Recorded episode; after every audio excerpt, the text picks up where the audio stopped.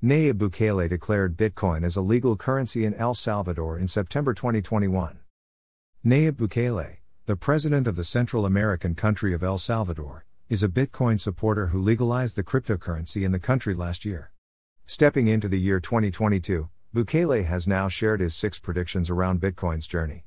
As per the Salvadoran president, not only will Bitcoin price reach $100,000, roughly 74 lakh rupees, per token this year, the crypto asset will also be adopted as legal tender by two more countries.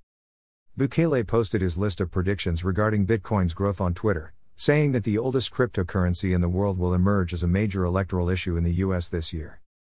In addition, the 40 year old pro crypto politician said the construction work on his Bitcoin City project will also start this year. Bukele aims to set up a Bitcoin powered city in the eastern region of La Union that will get its energy from a volcano and not levy any taxes except for value added tax, VAT, on the residents.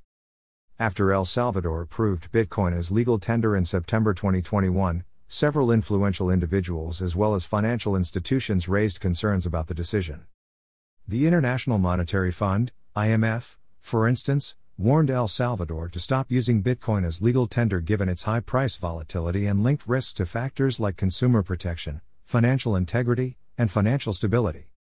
In December 2021, Andrew Bailey, the governor of Bank of England, BOE, expressed concerns for the citizens of El Salvador, questioning if Salvadorans were even aware of the risks they have exposed their finances to. Despite these concerns, Bukele has continued to remain a Bitcoin supporter.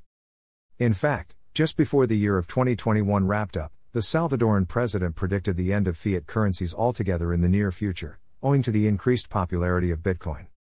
Currently, Bitcoin price is around $46,939, roughly 34.92 lakh rupees, on international exchanges.